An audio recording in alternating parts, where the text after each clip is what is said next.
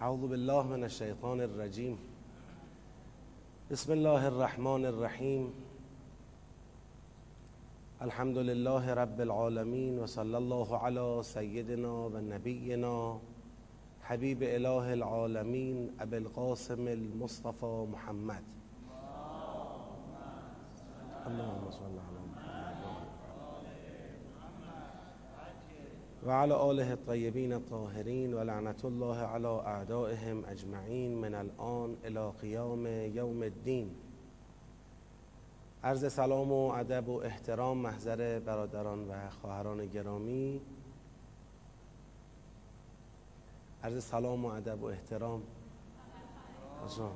علیکم السلام و رحمت الله حال شما خوب ان سلامت هر حال جواب سلام رسمی و غیر رسمیش واجبه. من این چند بارم گفتم ولی بازم یادمون میره. حالا ما بعضی وقتا احتیاطا به مجری تلویزیون هم جواب میدیم. شوخی البته ولی خب بعضی احتیاط می‌کنن جواب میدن. به خصوص تو برنامه های زنده. آره بالاخره اون یه سلامی به شما میفرسته شما یه سلامی به او بفرستید.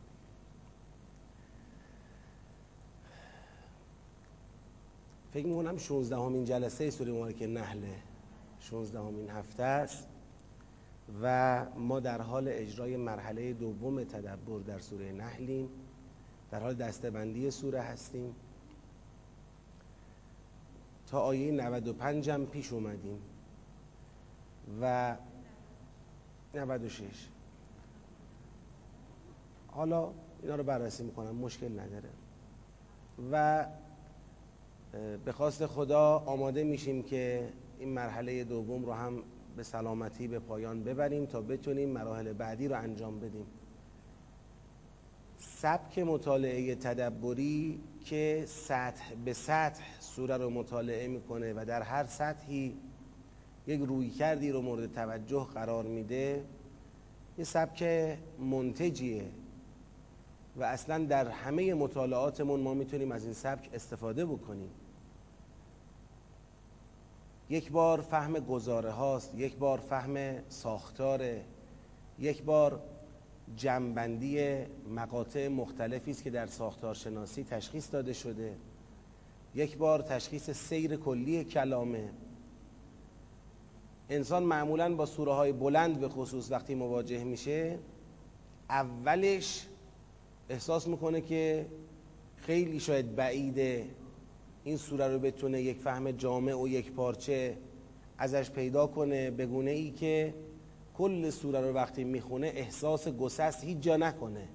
بتونه قشنگ مثل یک رومانی بلا تشبیه این سوره رو بخونه و به آخرش برسه و بفهمه چی شد. صحنه به صحنه یا پلان به پلان. اگر نگاه کنیم به یه فیلم بخوایم تشبیهش بکنیم. بتونه مسیر سوره رو دنبال بکنه. این اتفاق آدم گاهی احساس می‌کنه شاید در سوره های بلند به سختی بیفته. ولی وقتی که این مطالعه سطح بندی شده انجام میشه خود به خود انسان تو مسیر احساس نزدیکی می‌کنه به این مقصد. دور اول رفته فقط توجهش به مفهوم آیات بوده. شاید اصلا تو دور اول دستبندی هم به نظرش سخت می اومده اما دیده در دور دوم دستبندی آسون شده. در دور سوم که دستبندی ها انجام شده مینه جنبندی آسون شده. بازم در دور چهارم می‌بینه ارتباط یابی آسون شده. سیر رو می‌تونه درک بکنه. خود این مطالعه سطح به سطح یه روش مطالعاتی صحیح و منتج تو هر مطالعه است. الان درس های حوزه علمیه رو حالا ما تو حوزه علمیه درس خوندیم دارم میگم و الا تو دانشگاه هم فکر می‌کنم همین باشه مسئله. بعضی از اساتید یا بعضی از طلاب ببینید سبک مطالعاتیشون تدبری نیست و چقدرم به زحمت میفتن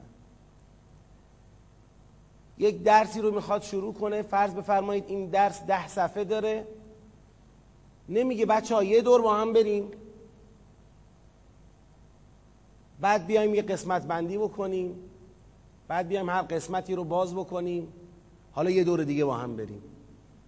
این کارو نمی‌کنه. شروع می‌کنه یک جمله رو ذکر می‌کنه راجع به این جمله هرچی بلده میگه. حالا جمله بعدی حالا جمله بعدی. یک حرکت سوزنی ریز به ریزی که تو هر قدمی که برمیداره می‌خواد شرح و تفسیر و توضیح و هرچی بلده اینجا ذکر بکنه و همه مشکلاتش رو حل بکنه همه سوالاتش رو جواب بده. خب عملا آخر این درس هم که از آب در میاد و مثلا میگیم تمام شد درس بازم در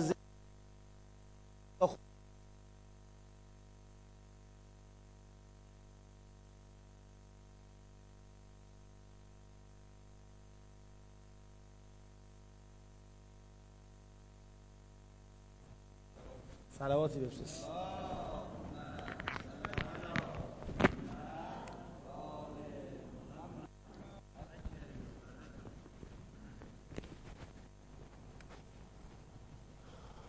ما ادامه بدیم؟ حالا فعلا که درست شه. نمی‌دونم دیگه حتما دوباره قطع میشه. می‌خوای بیا درستش کن. چرا باید قطع بشه؟ زنگ بزن به بعثت ببین چرا اینجوری شده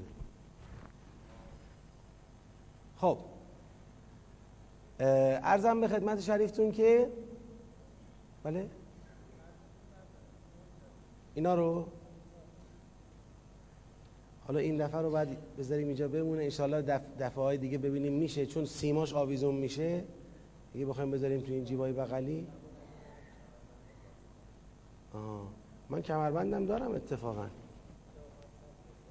آره سر فرصت. حالا انشالله خدای این دفعه قلب ما رو بذار قصه همین انشالله دفعه دیگه درستش میکن خب. ارزم به خدمتتون که پس تو درسامونم حالا بنده خودم همین تجربه مطالعه تدبری رو در درسای حوزه پیاده کردم و خب خیلی سریع و خیلی کیفی جواب گرفتم. شاید بعضی از درسهایی رو که ادهی مفصل توش میمونن شاید یه سال دو سال بعدش هم از اون درس بیرون میان چیز خاصی دستشون رو نمی‌گیره. با این روش مطالعاتی خیلی سریع خیلی کامل آدم جواب گرفته. پس من پیشنهادم اینه هم در سوره های قرآن حالا چه سوره هایی با هم کار می‌کنیم چه سوره هایی که بعدا خودتون کار خواهید کرد. راه همینه.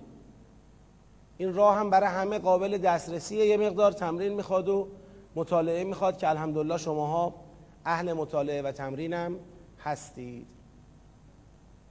رسیدیم به آیه 95 این آیه در سیر آیات قبلی خودش این بحث ایمان بود دیگه که به عهد خدا وفا کنید ایمان خودتون را.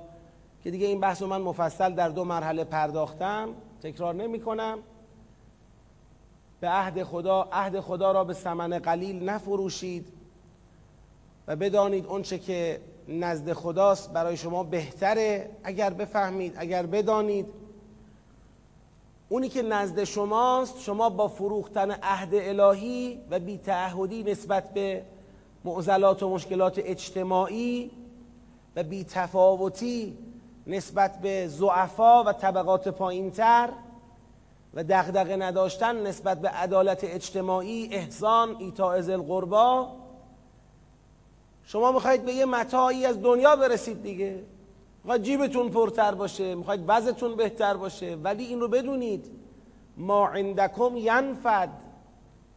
اونی که نزد شماست فانیه. هر قدرم جمع بکنی هر قدرم حسابت پر باشه فانیه. از دست رفتنیه. یا شما زنده میمانی جلو چشمت حسابت خالی میشه و یا حسابت میمونه شما ازش فاصله می‌گیری و میمیری. فرقی نداره. ما عندکم ینفد و ما عند الله باق. و اونچه که نزد خداست اما باقیه. یعنی اتفاقا این یک معامله بسیار پرسودیه که خدا به شما پیشنهاد میده. از این زاویه هم بهش نگاه بکنید. یه وقت ممکنه بگید بله خداوند طوری مقرر کرده که من برای رسیدن به نمی‌دانم ثواب و پاداش و جوابگو بودن در مقابل خدا باید از سرمایه های خودم بگذرم. در حقیقت از سرمایه هات نمیگذری. در حقیقت سرمایه های خودت رو از مرحله فنا به مرحله بقا انتقال میدی. کدوم سرمایه گذار عاقلی این کارو نمی‌کنه؟ کدوم سرمایه گذار عاقلی سرمایه خودش رو در یک جایی سرمایه گذاری نمی کند که هم ازش استفاده بکنه هم کم نشه و هم مضاعف بشه مرتب؟ و هیچ وقت هم فنایی برای اون نباشه. الان هر کس می‌خواد سرمایه گذاری بکنه سوال اولش اینه که ریسکش چقدره؟ من این سرمایه گذاری رو بخوام انجام بدم نکنه بسوز اصل سرمایهم نکنه سودش کم باشه. صد تا نکنه داره دیگه. تاجر چیکار می‌کنه؟ تاجر بررسی می‌کنه. اطمینان که حاصل کرد از اینکه سرمایه گذاری مطمئنه بازم سرمایه گذاری صد درصد مطمئن. اصلا ما تو این دنیا شاید نداشته باشیم. هر سرمایه گذاری هم بکنی به هر حال ممکنه یه آفتی آسیبی خللی بهش وارد بشه.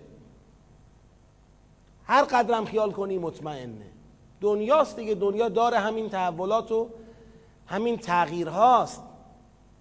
ولی خب اگر اون چرا که نزد خودت هست منتقل کردی به سرای باقی در راه خدا انفاقش کردی احسان کردی ایتا کردی خب این دیگه میمانه. اون مسئله معروف خودتون شنیدید دیگه در عهد پیغمبر خدا صلی الله علیه و آله و سلم. اللهم صل علی محمد و آل محمد. ما هم شنیدیم زیاد تو منبرا که حضرت گوسفندی رو قربانی کرده بود همش رو تقسیم کرد. یه پاچه آخر صد موند. یکی از همسرانش گفت همه رو که داد یه رفت یه پاچه برای خودمون موند. گفت همش برامون موند همین پاچه رفت. این یه نگاهیه اینی که این رفت. اما اونایی که دادن موند. ما عند الله ما عندکم ینفد. بالاخره میخوریش تمام میشه هرچی. و ما عند الله باق. اما اونی که رد کردی در راه خدا موند اون نرفت. این سرمایه گذاری عاقلانه ایه ولنجزین الذین صبروا به اجرهم به احسن ما کانوا یعملون. و بعد ما اجر صابران را یعنی کسانی که صبر می‌کنن بر عدت صبر می‌کنن بر احسان صبر می‌کنن بر ایتاء القربا صبر می‌کنن بر ترک فحشا و منکر. خب این صبر به احسن ما کانوا یعملون. در تراز بهترین اعمالشون بهشون اجر میدیم. در تراز بهترین اعمالشون اجری سخاوتمندانه. و به طور کلی من عمل صالحا قاعده کلی اینه و اهل احسان و عدل و ایتا و اهل ترک فحشا و منکر تو این قاعده قرار می‌گیرن. من عمل صالحا من ذکر او انثا و هو مؤمن هر مرد و زنی که عمل صالح انجام بده در حالی که مؤمنه. ایمان شرط نتیجه بخش بودن عمل صالحه. چرا؟ قاعدش سوره فاطر دیگه. الیه یسعد الکلم الطیب و العمل الصالح یرفعه. کلمه طیب نباشه عمل صالح سوخت بدون هواپیماست. حرکتی ایجاد سوخت بدون ماشین حتی. حرکتی ایجاد نمی‌کنه. طرف دلش خوش ده بشکه بنزین داره. خب ماشین نداره اما. که چی؟ هواپیما نداره اما. به چه درد می‌خوره؟ عمل صالح می‌خواد ایمان را رفعت بده. فلنحینه حیاتا طیبه. میفرماید که ما چنین کسی را چنین مرد و زنی را من بازم همیشه تاکید می‌کنم معمولا تو این سوره هایی که یا اون سیاق هایی که یه جورایی بحث اومده به سمت انفاق. ما شاهد این هستیم که خداوند به طور ویژه زن را ذکر می‌کنه. می‌تونه نگه. یعنی اگر خداوند بگه من عمل صالحا هیچ من ذکرم و انثام نگه این من عمل صالحا شامل انثا هم میشه. تأکید بر اینکه آقا این مرد یا زن فرق نمی‌کنه ها. تأکید بر این مسئله تو این جور سیاق ها اینه که خانم نباید خیال کنه که تو عدالت اجتماعی سهم نداره. تو مقوله احسان و ایتا سهم نداره. سهم داره. هم سهم مستقیم داره.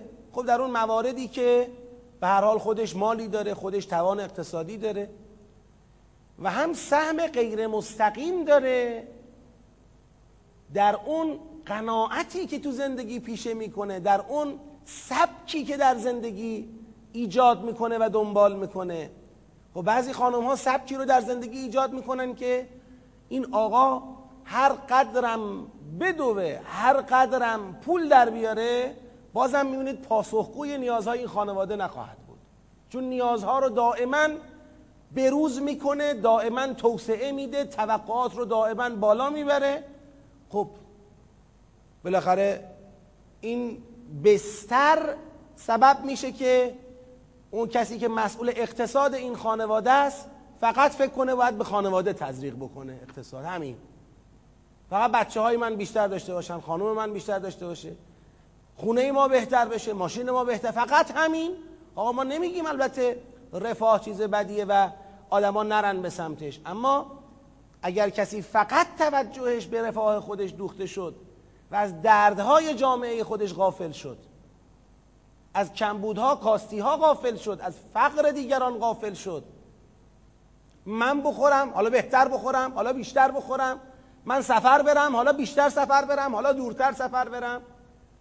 حالا ایران گشتم بذار خارجم بگردم. ماشینم اینه حالا بذار بهتر بشه. همش همین همین. هیچی دیگه نیست. چه خبره در جامعه اطرافت؟ برام مهم نیست. این اگر شد این آسیبه. و ببینید چقدر سهم خانوم ها تو این مسئله پررنگه.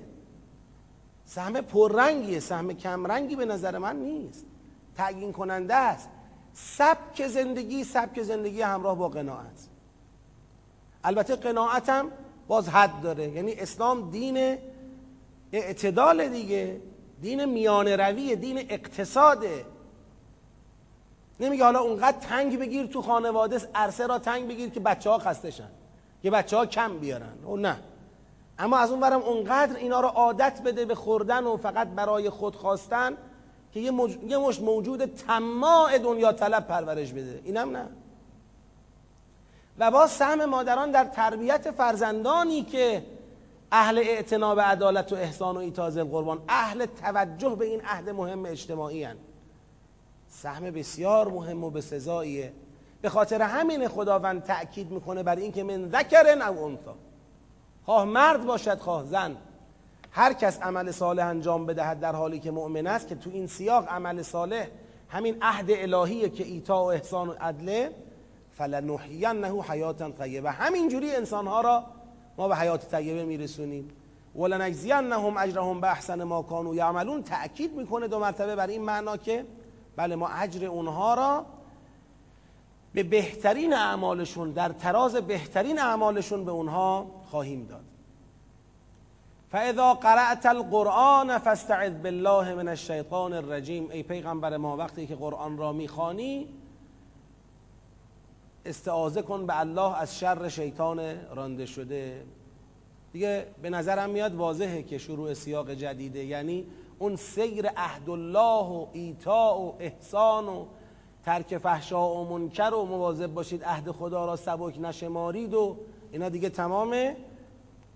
دو مرتبه گویا شروعی حالا چرا با فا عطف شده اینو در دور بعد باید بررسی کنیم؟ در دور کشف ارتباط بین سیاقها دور چهارم باید بررسی بکنیم. عطف که فقط عطف جمله به جمله نیست. عطف سیاق به سیاق هم ما داریم ولو با فا. مشکلی نداره. قرآن که می‌خوانی پناه ببر به خدا از شر شیطان رجیم. شروع سیاق جدیده. سیاق چندم؟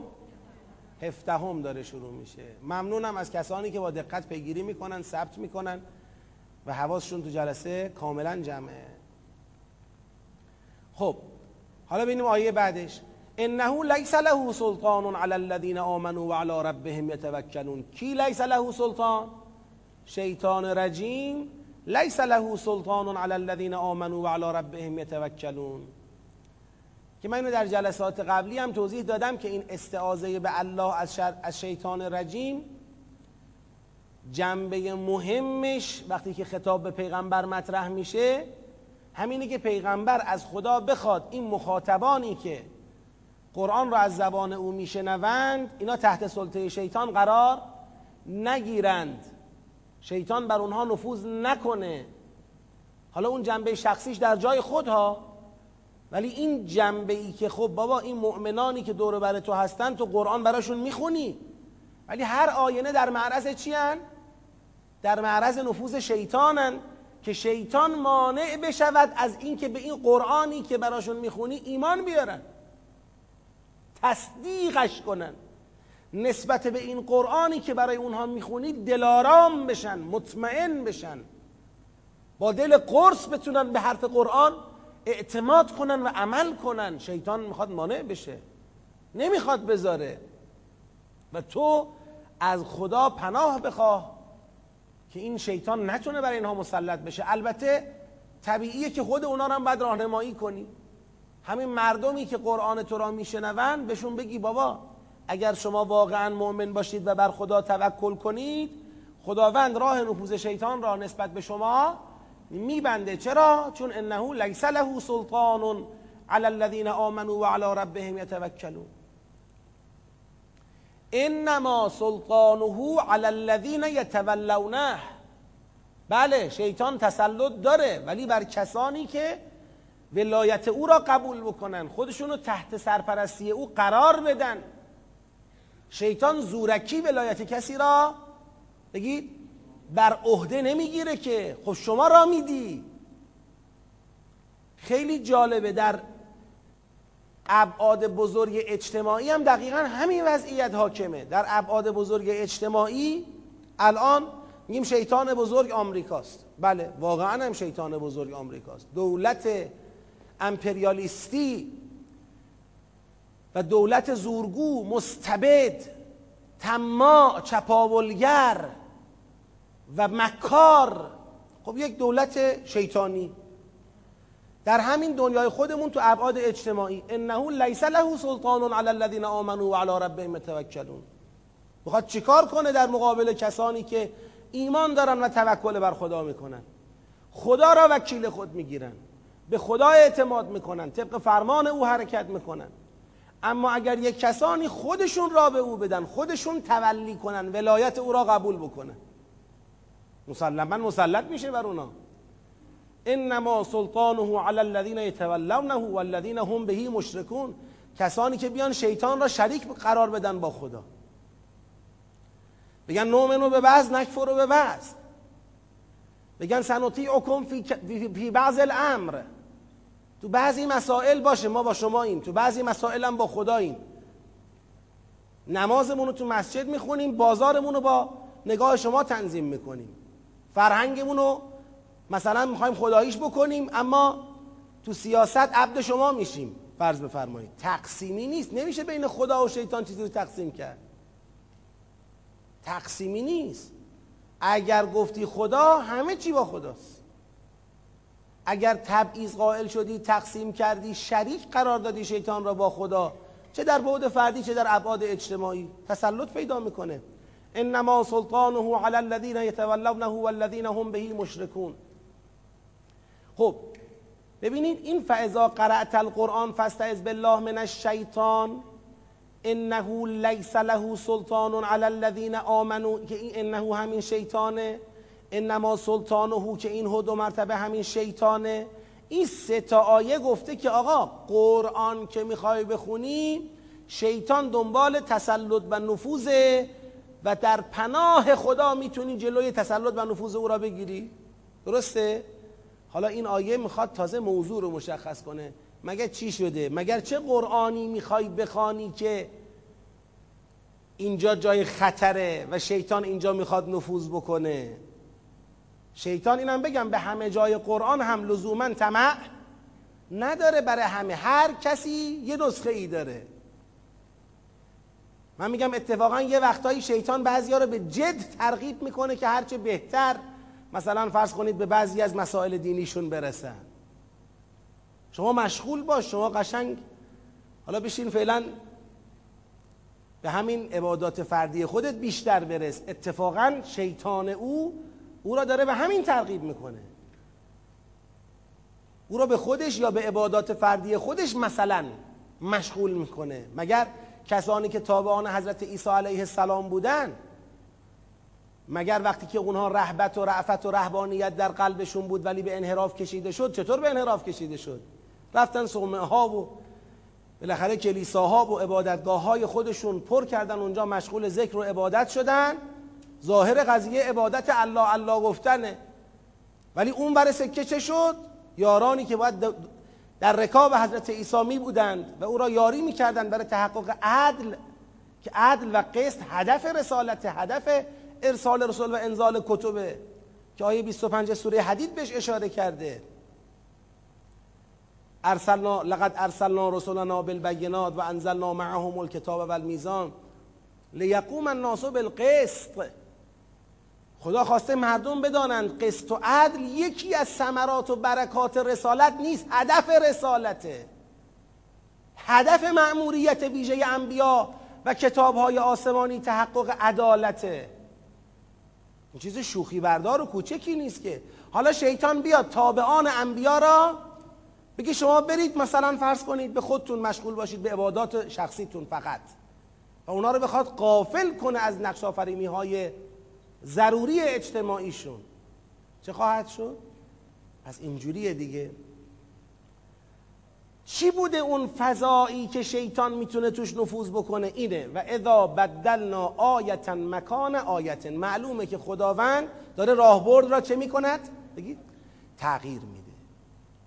داره تاکتیک رو عوض می‌کنه. و در این تغییر تاکتیک تغییر راهبرد تغییر وضعیت موجود مقاومت هایی گویا می‌تونه شکل بگیره و شیطان اینجا فعاله.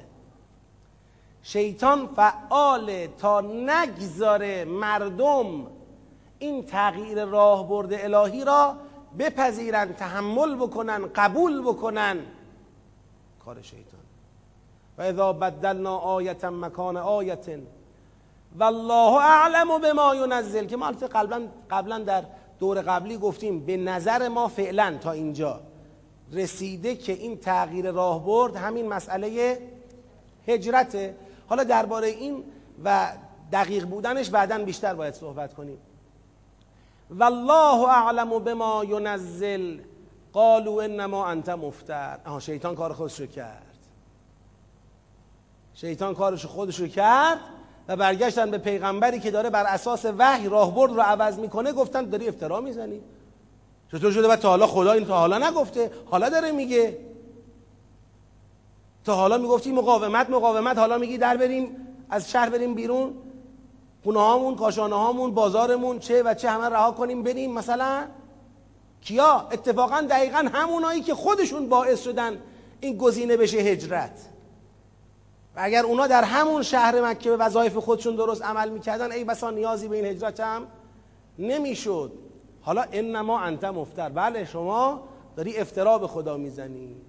بل اکثرهم لا یعلمون. نه خیر افترایی نیست. اینا نمی‌فهمن.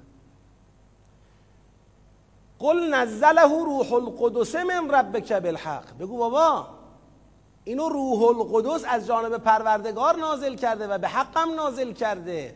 چرا نازل کرده؟ تا همون قدم هایی را که شما با بی تعهدیتان سست کردید فتزل قدمون. بگید. بعد ثبوتها تا همون قدم هایی را که به خاطر بی تعهدی شما به مسئله عدالت و احسان و ایتاء ذل قربا سست شد حالا خدا می‌خواد با این راه برد اون قدم ها را چه کند؟ تثبیت کند. حالا اومدی میگی افتراست ببینید کفر شروع شده. اون روز با بی تعهدی بوده. امروز دیگه راحت به پیغمبر میگه افترا. اون روز با بیتعهدی بوده. حالا به پیغمبر میگه افترا. قل نزله روح القدس من ربک بالحق لیثبت الذین آمنوا و هدن و بشرا للمسلمین. خدا می‌خواد با این تغییر راه برد تثبیت قلب مؤمنان را تأمین بکند هدایت و بشارتی باشد برای مسلمین. ولقد نعلم انهم یقولون انما یعلمه بشر. ما می‌دونیم که اونا می‌گویند این حرفا را یه بشری دارد به این پیغمبر یاد میده. این شرح همون افتراست. اینکه به پیغمبر میگن افترا می‌زنی یعنی چی میگن؟ یعنی میگن بله یک کسی یه آدمی داره این حرفا را یادت میده. اینا حرفای خدا نیست اینا آیات الهی نیست. یک کسی اومده داره یادت میده. می‌دونیم اینو میگن اما لسان الذی یلحدون الیه اعجمی و لسان عربی مبین. اینا نمی‌تونن تفاوت زبان اون آدمی را که متهمش کردن پیغمبر را متهم کردن از او داره آیات را مثلا می‌گیره آیات مال اونه. نمی‌تونن تفاوت زبان او را با زبان قرآن درک بکنن؟ که گفتم این یه فهم عرفی سادش اینه که بله خدا می‌خواد بگه اون آدم اصلا عرب نیست در حالی که این عربیه. نه اینو من نمی‌فهمم. یعنی این نگاه عرفی را فکر نمی کنم صحیح باشه. یعنی این آیه فقط جواب باشه به اون تهمتی که یک عده بگن بله مثلا فلان ابن فلان داره به پیغمبر یاد میده این آیات را بعد خدا بگه اه اون که فارسه اه اون که ترکه. این که عربیه. حالا مثلا اگر او عرب بود می‌شد این تهمت میچسبید؟ اگر عرب هم بود لسانش در قبال قرآن چی بود؟ اعجمی بود. قرآن سخن قرآن سخن مبینه سخن روشنگره سخن سر و تهداره یه حرف مفت که در کنار قرآن داد می‌زنه. یه حرف بی سر و ته و بی حساب کتاب که در کنار قرآن فریاد می‌کنه. بگذارید تو پرانتز به این مسئله اشاره بکنم. این آیه به نظر حقیر می‌رسه که قابل تناظر با آیه 82 سوره نساء که افلا یتدبرون القرآن ولو کان من عند غیر الله لوجدوا فیه اختلافا کثیرا. مسئله چه بود؟ در آیه 82 سوره نساء میبخشید. در آیه 82 سوره نساء مسئله چه بود؟ آیات جهاد نازل شده بود. ادعی نمی‌خواستن تن به جهاد بدن. ترسیده بودن. و برای اینکه تن به جهاد ندن گفتن این آیات جهاد از خدا نیست حرفای خود پیغمبره. اینا نظر شخصی پیغمبره. این حرف خدا نیست. خدا چی فرمود؟ خدا فرمود آیا تدبر نمی کنند و اگر از جانب غیر خدا بود چی از جانب غیر خدا بود؟ همین آیات جهاد. یعنی اگر آیات جهاد از جانب غیر خدا بود با تدبر متوجه اختلاف کثیر بین آیات جهاد و چی می شدن؟ و بقیه قرآن یعنی اگر یه وصله نچسبی اگر یه محتوای غریبه ای اگر یک سخن بیگانه ای بخواد به قرآن نفوذ بکنه در یک جای قرآن جا خوش بکنه قرآن نه یک جا نه از یک نقطه که از صدها نقطه فریاد می‌زنه. قرآن رو خدا اینطوری تنظیم کرده. اگر یه حرف غریبه تو قرآن نفوذ بکنه با جای جای قرآن اختلاف و ناهماهنگی پیدا می‌کنه. شبکه قرآن شبکه است که حفاظت می‌کنه از نفوذ باطل. لا یعتیه الباطل من بین یدیه ولا من خلفه. پیغمبران خدا هم نمی‌تونن کلمه ای به قرآن اضافه کنن یا کم بکنن. آیه ای را به قرآن اضافه کنن یا کم بکنن. آموزه ای را به قرآن اضافه بکنن یا کم بکنن. قرآن یک چیز حراست شده ای سوره جن را ببینید. خدا میفرماید که من یک وحی را میفرستم از مقابل از پشت سر کلی فرشته میفرستم رسد کنن تا مطمئن بشن این پیغمبر بی کم و کاست. اون وحی را ابلاغ کرده. شوخی خدا نداره درباره وحی. لسان الذی یلحدون الیه اعجمی و هذا لسان عربی مبین. حرف یه آدم خارج از مرحله ای را می‌خوای بیای بغل حرف قرآن بگذاری و نفهمی؟ پس اینا خودشون خوب می‌دونن که این سخنی که می‌خوان بگن سخن خدا نیست. سخن خدا هست و اینا دارن به دروغ به او نسبت میدن. ان الذين لا یؤمنون به آیات الله اینا در حقیقت مشکلشون بی ایمانی به آیات الله. و این کسانی که به آیات خدا ایمانی ندارن لا یهدیهم الله و لهم عذاب علیم. خدا اینها را هدایت نمی کند و برای اونها عذابی دردناک هست. انما یفتر الکذب. بله اینجا یه افترایی هست. یه افترای دروغی تو این صحنه وجود داره. ولی کی؟ صاحب این افترا کیه؟ الذین لا یؤمنون به الله.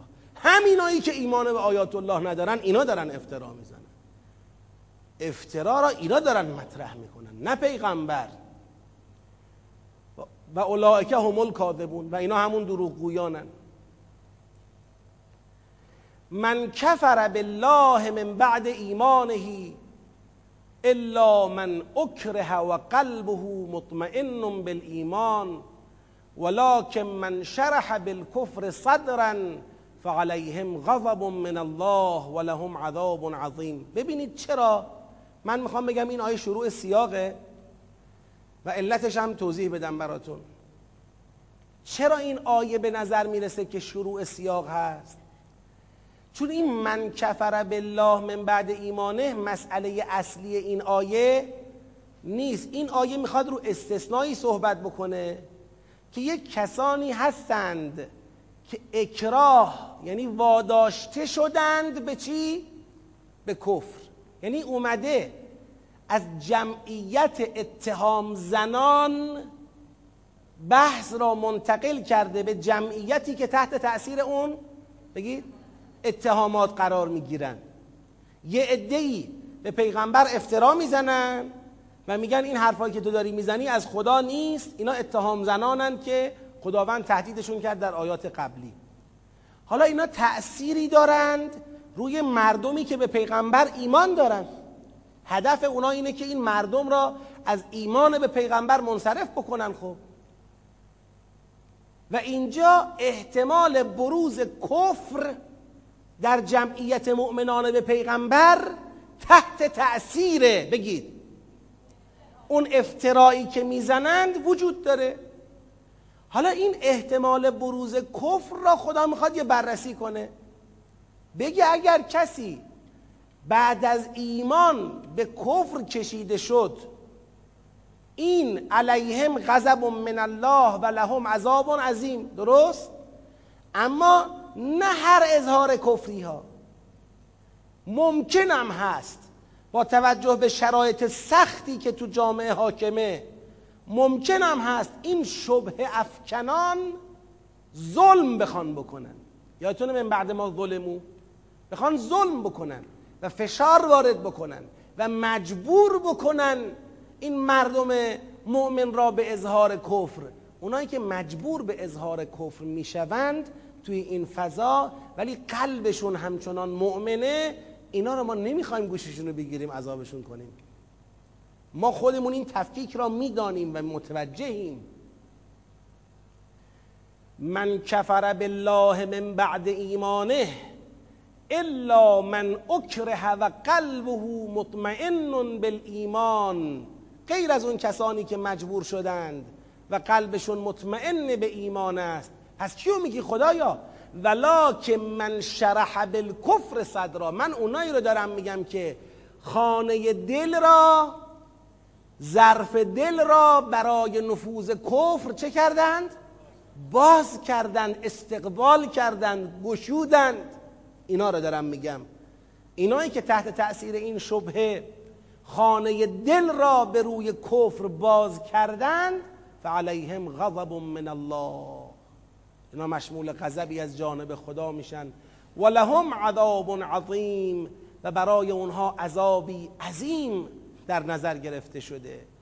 با توجه به همین تغییر فاز بحث که از بررسی خود افترا آمده رو بررسی آثارش در جمعیت مؤمنان به پیغمبر و با توجه به عدم وجود اتصال ادبی بنده ترجیح میدم بگم این آیه شروع سیاق جدیده هرچند می‌شود این آیه رو به عنوان یه فرازی یه مطلبی هم یعنی شروع یه فراز یا مطلبی در سیاق جاری هم دید. ولی فکر می‌کنم استقلالش اولاست. شروع سیاق جدید. ذالک به انهم حالا چرا اینایی رو که تحت تأثیر شبهات کفر را قبول کردن خدا می‌خواد عذاب بکنه؟ میگه ذالک به انه مستحب الحیات الدنیا علی الاخره روشنه. معیار معلومه. چون اینها کسانی هستند که حیات دنیا را زندگی دنیا را بر آخرت ترجیح دادن. چرا پذیرفتن تحت تاثیر این شبه از ایمان به پیغمبر و قرآن دست بکشند؟ چون حیات دنیا را بر آخرت ترجیح دادند و ان الله لا یهدی القوم الکافرین و همانا خدا قوم کافر را هدایت نمی کند. نظام الهی این نیست که کافران را فاسقان را بخواد هدایت بکنه تا خودشون دست از کفر و فسق بر نداشته باشند اولئک الذین طبع الله علی قلوبهم و سمعهم و ابصارهم و اولئک هم الغافلون. اینا کسانی هستند که خداوند بر قلب اونها مهر زد قلبشون رو مسدود کرد گوشهاشون رو مسدود کرد چشمانشون رو مسدود کرد و اینها همون غافلانند توی پرانتز به خودم و شما می‌خوام توجه بدم. بترسیم از بسته شدن مجاری ادراک. بترسیم. مسئله مهمه. انسان خداوند میفرماید ما به انسان چشم دادیم گوش دادیم قلب دادیم. باشد که بفهمد. باشد که شکرشو به جا بیاره. و بعد میفرماید کل اولائک کان عنه. مسئولا ما سوال می‌کنیم. دیدی؟ از چشمت استفاده کردی؟ از گوشت استفاده کردی؟ از قلبت استفاده کردی؟ انسان نبنده راه درک را به روی خودش که اگر ببنده بیچاره میشه. و به تدریج به کفر کشیده میشه. بعضی وقتا آدم می‌خواد نبینه. دوست داره نشنوه. دوست داره نفهمه. که اون آرامش خیالی و توهمی که برای خودش رقم زده به هم نخوره. موجود عجیب و پیچیده این انسان. حتی اطراف خودمون می‌بینیم. یه وقتایی آدم انسانهایی رو اطراف خودش می‌بینه که حق مسلم و آشکار و قابل رؤیت رو باشون به اونها گوشزد می‌کنه و انکار می‌کنه. انکار می‌کنه. در عمل در قول حتی بعضی ها در زبان. اینی که داری می‌بینی. اینی که دیگه شنیدی خودت با گوش خودت شنیدی. لذا باید هم شکرش رو به جا بیاریم هم نگران باشیم. نکند. چون ذره ذره این اتفاق میفته اینطور نیست که یه دفعه مثلا یه دیوار محکمی که قلب یه نفر بسته بشه. یه دفعه که نیست این تدریجیه. با تصمیمات ریز بریز ما تو صحنه های مختلف این محقق میشه. لا جرم انهم فی الاخرت هم الخاسرون. پس به ناچار این جمعیتی که قلب و سمع و ابصارشون مسدود در آخرت خسارت می‌کنن. ثم ان ربک للذین هاجروا من بعد ما فتنوا ثم جاهدوا و صبروا ان ربک من بعدها لغفور رحیم. ثم ان ربک. ببینید پس یه جمعیتی رو از این مخاطبان و از این مردم پیغمبر یه جمعیتی رو تصویر کرد. که اینها استحب الحیات الدنیا علل یعنی تحت تأثیر شبهه تحت تأثیر ظلم فشار شبهه پذیرای کفر شدند. یعنی اینا ریزش ها ریختن.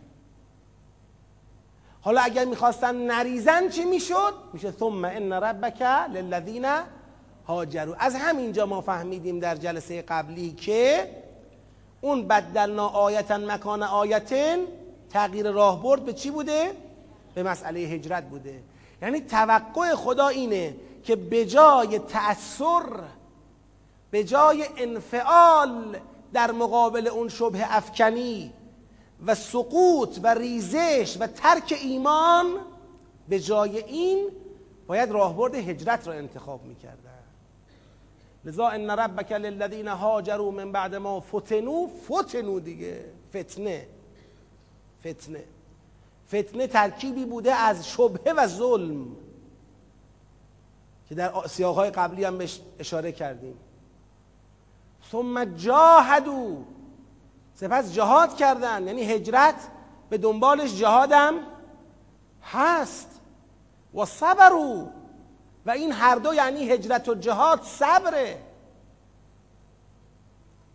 هجرت کردن جهاد کردن صبر کردن.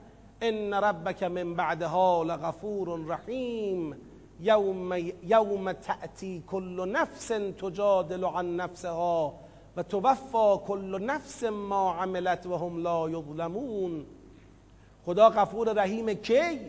همون روزی که هر انسانی میاد تجادل عن نفسها دنبال دفاع از خودشه. دنبال اثبات حق برای خودشه. ولی آیا این مجادله سودی خواهد داشت؟ نه. توفا کل نفس ما عملت. از هزاری مجادله کن هزاری سخنرانی کن. هزاری بگو این بود این شد. همونی که عمل کردی کامل به تو برگردانده می شود و توفا کل نفس ما عملت و هم لا یظلمون. و ضرب الله مثلا قرية كانت آمنة مطمئنة يأتيها رزقها رغدا من كل مكان فكفرت بأنعم الله فأذاقها الله لباس الجوع والخوف بما كانوا يصنعون خدا مثل زد. خدا مثل زد قریه ای را آبادی را که کانت آمنه که این آبادی یک آبادی امنی بود. این شهر شهر امنی بود. مطمئنه شهر مستقر و با ثباتی بود. اوضاع با ثباتی داشت.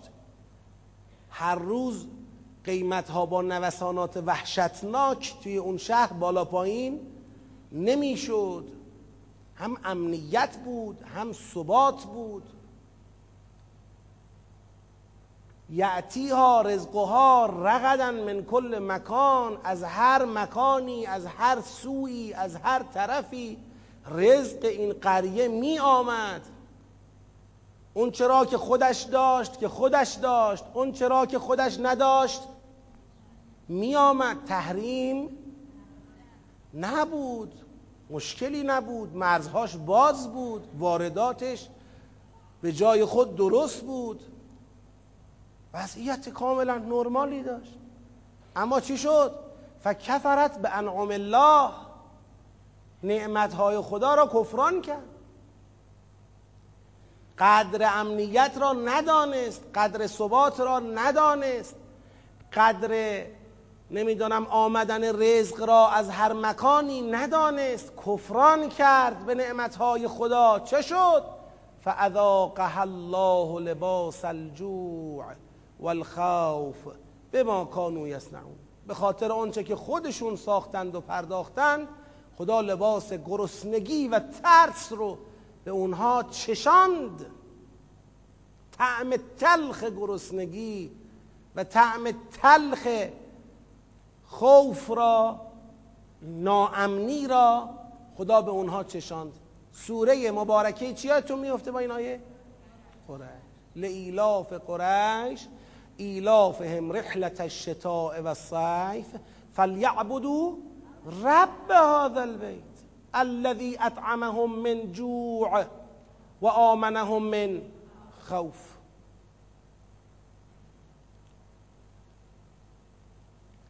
این مسئله است. اینو خدا مثل داره می‌زنه. حالا صرف نظر از خود این مسئله و بحثایی که در ادامهش می‌خوایم صحبت بکنیم این آیه با توجه به اینکه دیگه اون سیر بحث جمعیت تحت تأثیر شبهه و چه و اینا که دو قسمت شدن و اینا چه شد؟ تمام شد. این یه شروع ضرب مسئله جدیدی است که حالا باید ببینیم تو چه فضایی داره مطرح میشه. لذا آیه 112 شروع سیاق چندمه؟ 16 هم 19 هم 19 هم یک سوالی مطرح شد مسئله که راجب به ما کانو یصنعون یه مقدار توضیح بدیم این به ما کانو یصنعون فرقش به با به ما کانو یفعلون چی؟ یا به ماکانو یعملون؟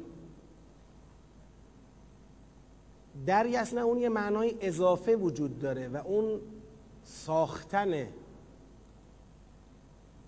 یه وقت اعمال در کنار هم یا به خاطر استمرار یه وضعیتی را ایجاد می کند می سازد این وضعیت وضعیت ساخته شده در واقع محصول اعمالی است که به هم پیوند خورده یا استمرار پیدا کرده. امروز ما با یه وضعیت ساخته و پرداخته ای مواجهیم.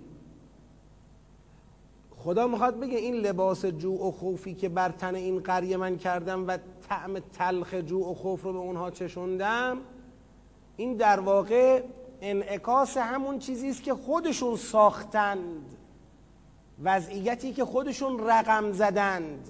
این فراتر از عمله. به اون نتیجه عمل در اون نگاه تجمیع شدهش در اون نگاه ساخته و پرداخته شدهش گویا نگاه می‌کنه. فردی هم حتی میشه بهش نگاه کرده ولی بازم از این زاویه باید تحلیل بشه. یعنی از زاویه وضعیتی که در طول زمان رقم خورده ایجاد شده. اما راجع به این آیه یه توضیح هم می‌خوام اضافه بکنم. این که میفرماید خدا مثل زد قریه ای را که چنین بود و چنان بود و کفر ورزید و خدا لباس جوع و خوف بر اونها پوشاند. این یه سنت الهیه. اما تنها سنتی که به دنبالش جوع و خوف ایجاد میشه این نیستا. این اون جوع و خوفی است که خداوند به کیفر به کیفر کفران بر این قریه چه کرده؟ مسلط کرده. این غیر از جوع و خوفی است که دشمنان خدا به جرم ایمان برای یک قریه ای ایجاد می‌کنن ها. چون من موقعی که این آیه رو می‌گفتم یه وقت با خودم گفتم بعضیا ممکنه بگن اه پس ما که الان توی کشورمون مثلا فرض بفرمایید رزقمون من کل مکان نمیاد تحریمیم یا مثلا ارزم به خدمتتون ناامنی می‌خواد ما رو تهدید می‌کنن یا مسلمین رو تهدید می‌کنن آیا اینا رو ما می‌تونیم تحلیل کنیم؟ کیفر خداست؟ نه. نمی‌تونیم قاطعانه بگیم اینا کیفر خداست. ای بسا ای بسا این وضعیت وضعیتی است که دشمنان خدا دارن ایجاد می‌کنن و همین, تق... همین بیشتر متبادره. دشمنان خدا برای اینکه هزینه دینداری ما را بالا ببرند با ما فتنه می‌کنن. اصلا همین مسلمانایی که الان تو فضای این سوره مجبور به هجرتن چرا مجبور به هجرتن؟ گرفتار مصائبن گرفتار معضلاتن. اجازه داده نمیشه که به حقوق خودشون برسن. پس اینا رو با هم خلط نکنیم. اون جوع و خوف کیفری که به دنبال کفران میاد و خدا اون رو رقم می‌زنه برای یک آبادی و برای یک مردمی سوای ظلمی است که مردم به هم می‌کنن. هرچند این امکان هم وجود داره که خداوند بخواد از ابزار مردم برای ایجاد جوع و خوف ایجاد استفاده بکنه. تشخیصش ظریف و دقیقه. ما باید ببینیم مسیری که داریم میریم چیه.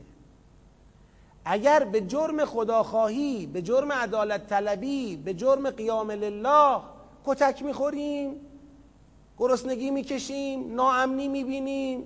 این گرسنگی و ناامنی این همون مستهم البعصا و ضرا این همون چیزی است که تمام پیروان انبیا گرفتارش شدن و به این وسیله امتحان شدن. اما اگر می‌بینیم نخیر ما به سبب قفلت از نعمتهای خدا به سبب ناشکری داریم گرفتار میشیم باز فرق می‌کنه. و اینکه حالا انسان بین این دوتا حالت تعمل بکنه یه وقتایی به خود بدبین باشه. تو زندگی شخصی من می‌خوام اینو اول خوردش بکنم در یک حالت فردی شما تصورش بکنید در یک حالت فردی. بنده تو زندگی شخصی خودم. ممکنه مشکلاتی برام پیش میاد که محصول عملکرد غلط خودمه. ممکنه مشکلاتی پیش میاد که دیگران دارن به خاطر ایمان به من تحمیل می‌کنن.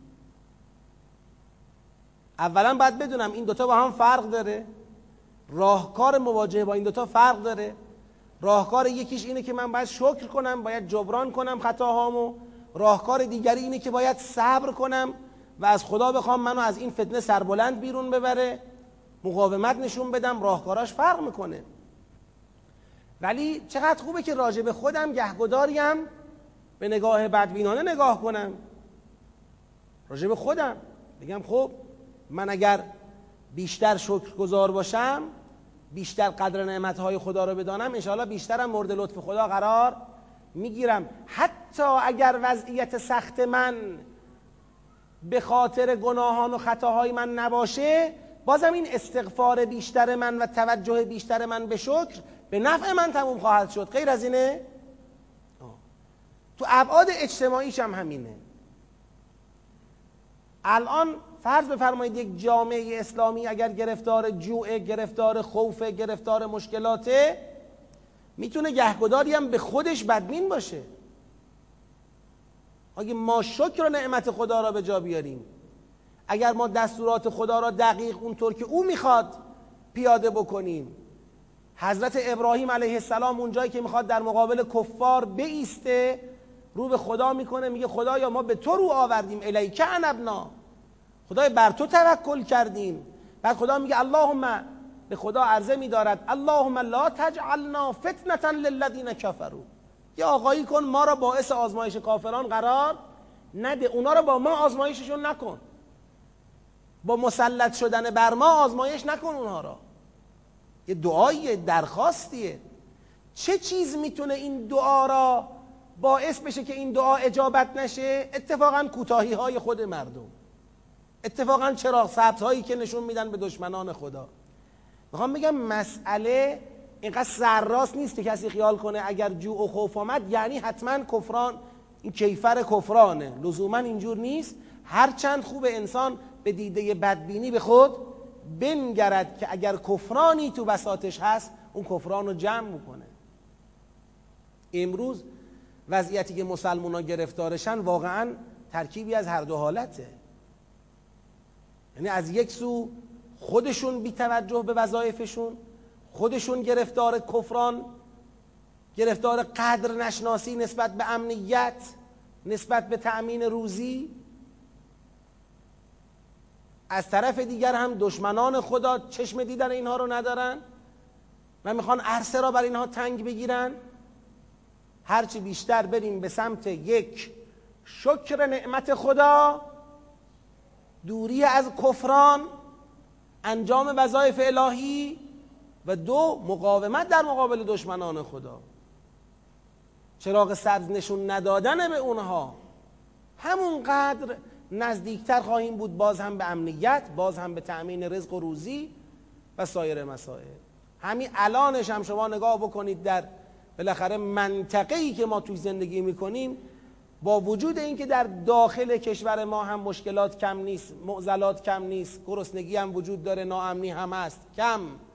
ولی شما یه مقایسه بکنید بازم به برکت اون ایستادگی که این ملت با انقلابش رقم زد و پاش وایساد و جوون داد و شهید داد و عرصه را خالی نکرد همین امروز تو این منطقه ای که صدای اسلام بلنده امنترین برخوردارترین کشور بازم ما این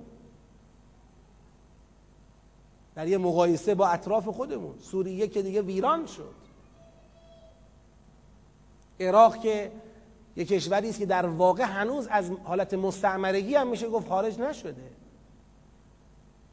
سایر کشورهای اطرافمون هم اگر نگاه بکنید هر کدوم یه وضعیتی دارن که بهتر از ما نیستن. اونایی که از اسلام حرف می‌زنن. بگذریم. خب آیه بعدی بعد از این ضرب مثل و لقد جاءهم رسول منهم همین مردمی که در یک آبادی امن و با ثبات و برخوردار زندگی می‌کردند و کفران نعمتهای خدا کردند و به جزای این کفران جوع و خوف اونها را گرفتار کرد یه رسولی از خودشون اومد سراغشون که در واقع اونها را از این کفران چه کنه؟ باز بداره دیگه که دو مرتبه به اون وضعیت بهتر قبلی برگردن. فکذبو همون رسول رو تکذیب کردن. فاخذهم العذاب و هم ظالمون. عذاب گرفتارشون کرد در حالی که ظالمن یعنی دیگه اگر رسول را اجابت می‌کردن جو و خوف برطرف می‌شد و می‌رسیدن به همون وضعیت بهتر قبلیشون ولی کن تکذیبش کردن عذاب گرفتارشون کرد. یعنی اوضاعشون بدتر هم شد. خب حالا نتیجه می‌خواد بگیره از این مثل فکلوا مما رزقکم الله حلالا طیبا. پس از اون چه خدا روزیتون کرده حلال طیب بخورید. فقط لطفا بشکرو نعمت الله ان کنتم ایاه تعبدون. اگر راستاسی خدا را میپرستید شکر نعمت خدا را به جا بیارید. به جا آوردن شکر نعمت خدا هم در زبان هم در قلب هم در عمله. مهمترین معنایی که اگه به من بگن آقا زبان و قلب و عمل رو ول کن تو یه جمله بگو شکر چیه میگم استفاده از نعمت در جهت رضای خدا. که در این سوره ای که ما توش بودیم استفاده از نعمت در جهت رضای خدا چی بوده؟ احسان بوده ایتاء القربا بوده خودت به خودت رحم نمی کنی خودت به گرسنگان جامعه خودت رحم نمی کنی به گرفتاران جامعه خودت رحم نمی کنی دیگه چه توقعی داری؟ ان کنتم ایاه تعبدون. انما حرم عليكم المیتة والدم ولحم الخنزیر ما اهل لغیر الله به. فمن اضطر غیر باغ ولا عاد فان الله غفور رحیم. یکی از کفران هایی که می‌تونید شما انجام بدید اینه که اونی را که خدا حلال کرده بخوای حرام کنی.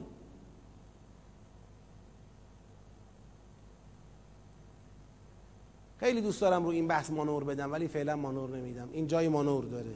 ما هم گرفتاریم. اما دیگه اون رو که خدا حلال کرده حرام نکن. خدا چی حرام کرده؟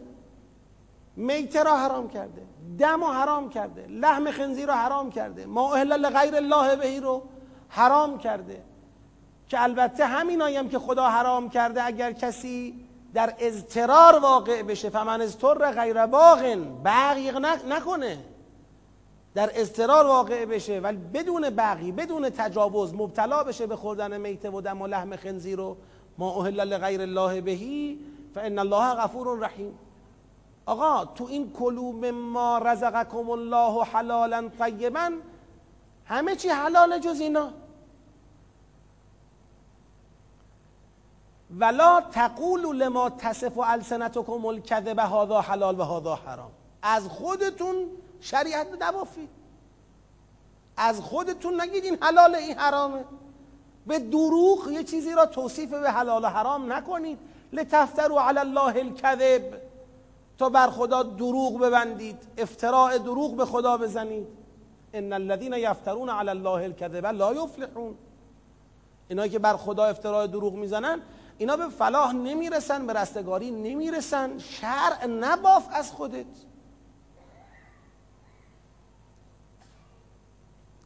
بعضی خیال می‌کنن وقتی پای شرع در میون هرچی بیشتر به سمت حرام قش کنن بهتره. اینجوری نیست بابا. خداوند اصل را بر هلیت گذاشته حرمت دلیل می‌خواد. اصل بر حرمت و محرومیت و محدودیت نیست. اصل بر جواز الا به دلیل. با دلیلی از جانب خدا میشه گفت این حرامه. خودتون اگر با یه نگاه غلط بخواید عرصه را بر خودتون تنگ بگیرید این خودش یه کفرانه. این خودش یه کفرانه. کفران نکنید. نعمت بهتون داده. برخوردار بشید بخورید استفاده کنید شکرش هم به جا بیارید. شکرش هم به جا بیارید. اون وقت خیلی اوضاع فرق می‌کنه. تو شرایع مختلف این میل به تحریم هست. یعنی توی صاحبان شرایع مختلف کسانی که اهل شرایع هستن. میل به تحریم میل به اینکه حرامه حرامه. این هست که اگرم مهارش نکنن از اون بر خیلی از حرام ها رو هم بعدا حلال خواهند کرد. یعنی جابجا جا میشه خراب میشه اوضاع. بافتن تهمت زدن از خود حرام کردن از پیش خود اینا مسائل خطرناکی هن. همونقدر که ما نباید یه حرام را حلال بکنیم نباید هم یه حلال را حرام بکنیم. متاع قلیل و لهم عذاب علیم. یعنی اینا که افتراع بر خدا می‌زنن به یه متاع قلیلی دسترسی پیدا می‌کنن. چون این افتراها معمولا به خاطر یه سری طمعهای مادی اتفاق میفته ولی عذاب علیمی در انتظارشون هست. اگه اینطوریه اگه فقط اونایی که تو گفتی حرامه که یعنی میته و دم و لحم خنزیر و معاهل لغیر الله بهی فقط اینا حرامه. پس نمی‌دونم چرا یهودیا که اونا هم صاحبان یه شریعتی هستن؟ نمی‌دونم چرا اونا دنبه هم براشون حرامه. پی لای گوشت هم براشون حرامه. و علی الذین هادو حرمنا ما قصصنا علیک من قبل. قبلا گفتیم چه چیزایی رو بر یهودیا حرام کردیم. و ما ظلمناهم ولکن کانوا انفسهم یظلمون. یعنی به خاطر تنبیه گوششون رو مالیدیم حرام کردیم یه چیزایی رو. برای اینکه حالشون رو بگیریم گفتیم شما دیگه دنبه نخور. حرام. یه غلطی کرد یه اشتباهی کرد یه ظلمی کرد. ما هم در جواب ظلمش آمدیم گفتیم از این به بعد این گوشت رو می‌خوای بخوری اول پیاشو جدا کن کامل بعد می‌تونی بخوری. ما محدودیت ایجاد کردیم تنبیهی. مفهومش این نیستش که واقعا حرامه. تنبیه کجا؟ بله؟ خودشون باعث شدن و رقم زدن با اعمالشون. ما نکردیم که. پس شماها نمی‌خواد با استناد به مسئله حرمت بعضی موارد برای یهود اونا رو برای خودتون چکار کنید؟ حرام بکنید بگید پس اینا برای ما میشه حرام. نه اینطوری نیست. ثم ان ربك للذين عملوا السوء بجهاله ثم تابوا من بعد ذلك واصلحوا. ان ربك من بعدها لغفور رحیم. حالا همین یهودیام یه غلطی یه اشتباهی کردن از روی جهالت تنبیه شدن. اگر توبه کنن بعد از توبه و اصلاح خدا برمیگرده. یعنی اونا بیان توبه کنن از اشتباهشون برگردن از غلط و اشتباهی که انجام دادن. خداوند غفور و رحیم دو مرتبه اون تحریم چی میشه؟ برداشته میشه برن بخورن. ولی وقتی توبه نکردن طبیعتا اون تنبیه هم سر جای خودش هست. حالا این توبه این به عنوان قانونه. یعنی اینجا که میاد به عنوان قانون داره میاد. ضمن اینکه یه بحث مفصلی ما داریم به عنوان بذار توضیح بدم. این که میگم به عنوان قانون داره میاد یعنی تحریم های تنبیهی با توبه قابل چیه؟ ارتفاع و برطرف شدن است. این قانون. این قانون شامل حال یهود هم بوده. حالا امروز هم هست شامل حال یهود یا نیست؟ این برمیگرده به این اخذ مبنایی که ما باید انجام بدیم یه وقتی. در سوره ماعده جاشه که آیا اگر یهودی مسلمان نشد به هر حال مسیحی مسلمان نشد که باید مسلمان بشه آیا از مکلف بودن به کتاب خودش معذور میشه؟ یعنی خلع میشه تمام؟ یعنی حالا اگر این یهودی مسلمان نشد دیگه مکلف نیست به کتابش عمل کنه چون مسلمان نشده. و اگر عملم بکنه گویا هرز عمل کرده اصطلاحا. یعنی عمل کاملا چی؟ بیخاصیتی انجام داده. و یا نه؟ این یه بحث مبناییه. این باید در سوره ماعده بحث بشه. در سوره ماعده آیاتی مشاهده میشه که ممکنه کسی به این مبنا برسه و بتونه ثابتش بکنه که آقا اگر ایمان نیاورد به اسلام همچنان به کتاب خود مکلف. این چوب اسلام نیاوردنشو می‌خوره.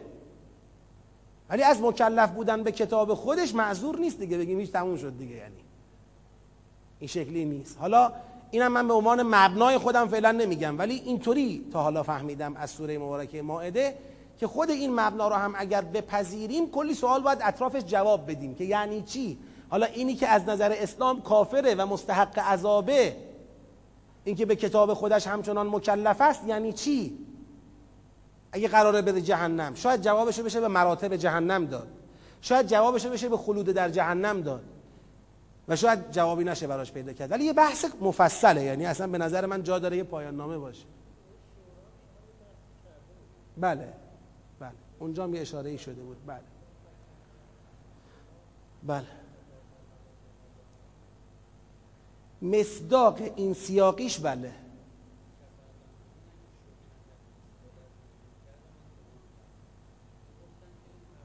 این یه مصداق این سیاقیشه. ما کفرت به انعام الله رو نباید محدود کنیم به این مصداق هازا حلال هازا حرام. اما این هازا حلال هازا حرام قطعا خودش یه مصداق کفران به نعمت اللهه یعنی شما در محدوده نعمت خدا که او باید حلال حرام بکنه شما ورود کردی حلال حرام می‌کنی. این کفرانه. این ناسپاسی خودش. خودش پازدنه. آخه تو چه کاره ای خدای نعمت رو مقدر داشته خدای نعمت رو برای مردم. قرار داده شما برای چی حرامش می‌کنی؟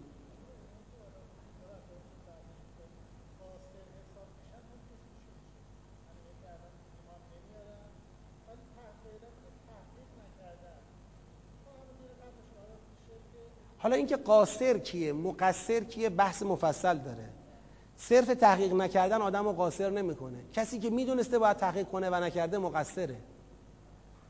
کسی که می‌دونسته باید می‌رفته دنبال مسئله ولی نرفته. بعد اینو عرض می‌کنم. الان تمام مسیحی ها و یهودی ها که می‌دونن بعد از دین خودشون دینی آمده به نام اسلام و مدعی پیغمبر آخر زمانیه و کتابی دارن به نام قرآن.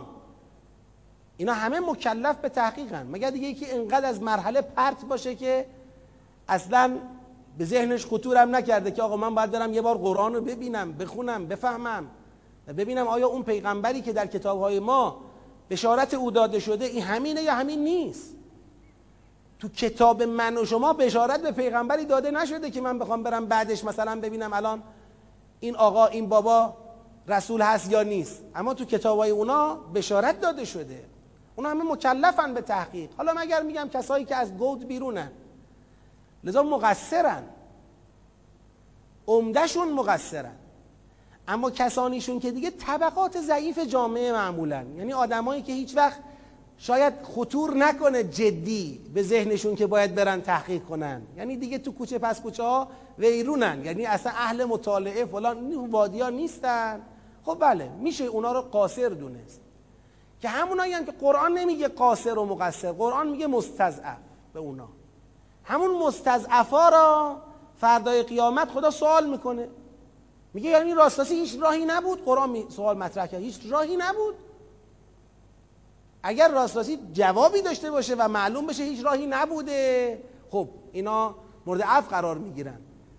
که قرآن اصلا به این زلش اشاره نکرده. قرآن میگه وقتی ازشون سوال می‌کنم هیچ راهی نبود اونا جوابی ندارن که بدن و می... گوششونو می‌گیرن.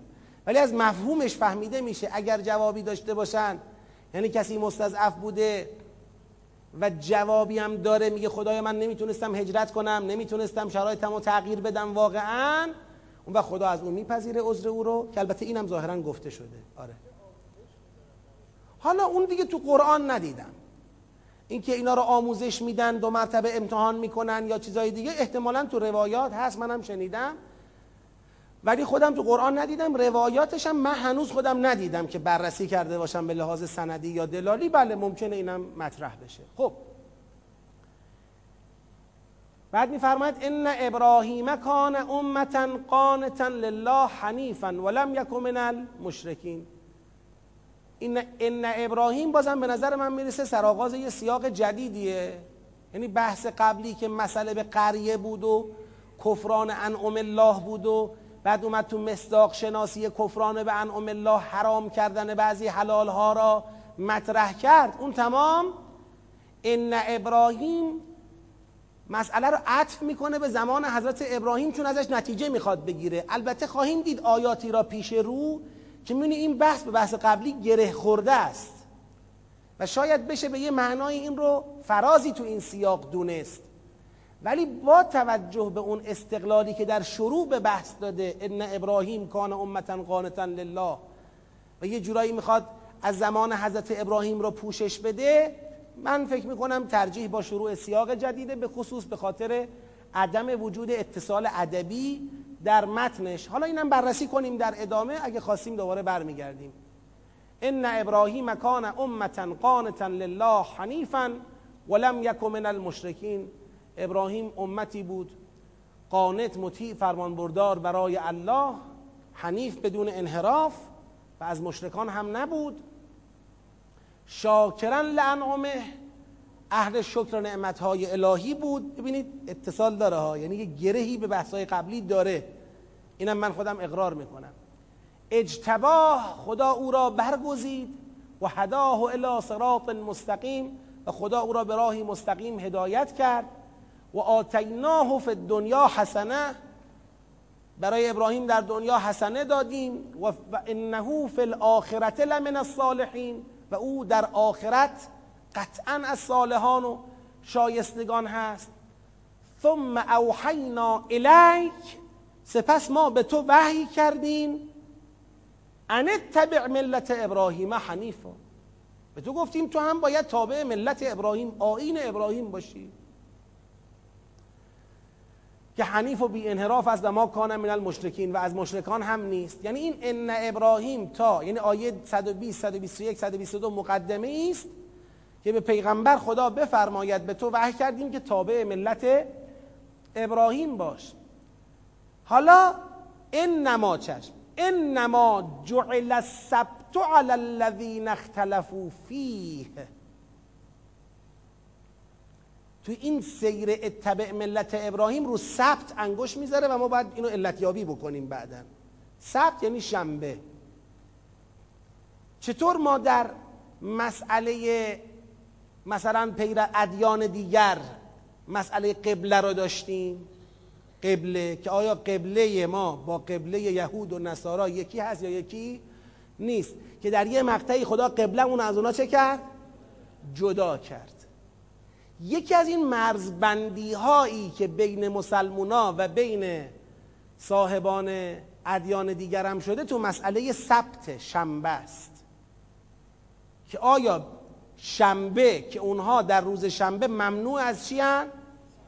ممنوع از کسب و کارن آیا این ممنوعیت از کسب و کار در روز شنبه یعنی تعطیل بازار در روز شنبه آیا این یک مسئله است در شریعت؟ این یه چیز مهمیه. یعنی تو این مسئله ان ابراهیم خدا می‌خواد بگه تو لازم نیست به شریعت مسیحی ها یا یهودی ها رو سبت بخوای رو شنبه بخوای تأکیدی بکنی بر تعطیلی کسب و کار. نه. این جعل سبت تعطیلی بازار و کسب و کار در روز شنبه این بر کسانی است جعل شد که اختلفو فیه. اینا اختلاف کردن. نظر حقیق در جلسه قبل دوره قبلم گفتم. در ابراهیم. یعنی اینا هم اگر ابراهیمی حرکت می کردند اونا محکوم به جعل ثبت. بگید نمی شدن که شنبه ای را ما بخوایم کسب و کار رو بر اونا حرام بکنیم. اینا محکوم نمی شدن اینا چون اختلاف کردن در این باره محکوم به ثبت شدن و ان ربک لیحکم بینهم یوم القیامت فیما کانوا فیه یختلفون. و تو روز قیامت هم خدا نسبت به این اختلافی که در ابراهیم کردند و به خاطرش تو این دنیا با جعل ثبت گوششون گرفته شد تو قیامت هم باید محکوم به حکم الهی باشند و خواهند بود. توی اسلام ما روزی برای تعطیل کسب و کار در هفته نداریم. که بگیم مثلا تو اسلام یه روزی در هفته هست که کسب و کار حرامه. ما روزی به عنوان حرمت کسب و کار نداریم. حتی جمعه ما ترک بیع را فقط تو بخش نماز جمعه واجب می‌کنه. یعنی شما در روز جمعه که حالا روز عید مسلمین عید هفته مسلمینه نباید بگیم تعطیل. تعطیل یعنی چی؟ عید هفته مسلمینه روز جمعه. سید الایام مسلمینه. روز جمع شدن مسلمین پای منبر پیغمبر خداست. یوم الجمعه جمع شدن پای منبر رسول خداست. روز حضور در نماز اجتماعی و اون سیاسی عبادی نماز جمعه است. بله. تو این مقطعش که می‌خواید جمع بشید ذر البیع اما فاذا قضیت الصلاه فانتشروا فی الارض وابتغوا من فضل الله برید دنبال کسبتون کارتون روزیتون. این مقطع بله می‌تونیم بگیم یه یه ساعتی یه ساعت و نیمی مثلا توی روز جمعه به خاطر اجتماعی که ضروریه باید تشکیل بشه پای منبر رسول خدا تعطیل. کسب و کار تعطیل. غیر اون روزی برای تعطیل کسب و کار و یا ساعاتی برای تعطیل کسب و کار ما نداریم. ادعو. ببخشید سوال چی بود؟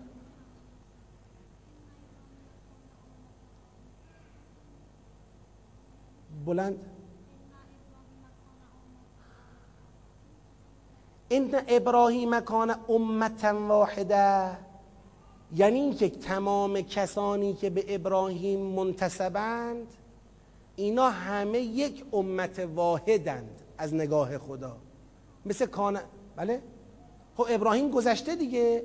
یعنی هر کی میگه من ابراهیم خودشو می‌خواد به ابراهیم منتسب بکنه ابراهیم یه امت واحده ایه ابراهیم یه امت واحده ایه ببینید دقت بکنید یه نکته رو عرض بکنم. ابراهیم علیه السلام نسلش دو تیره دارد.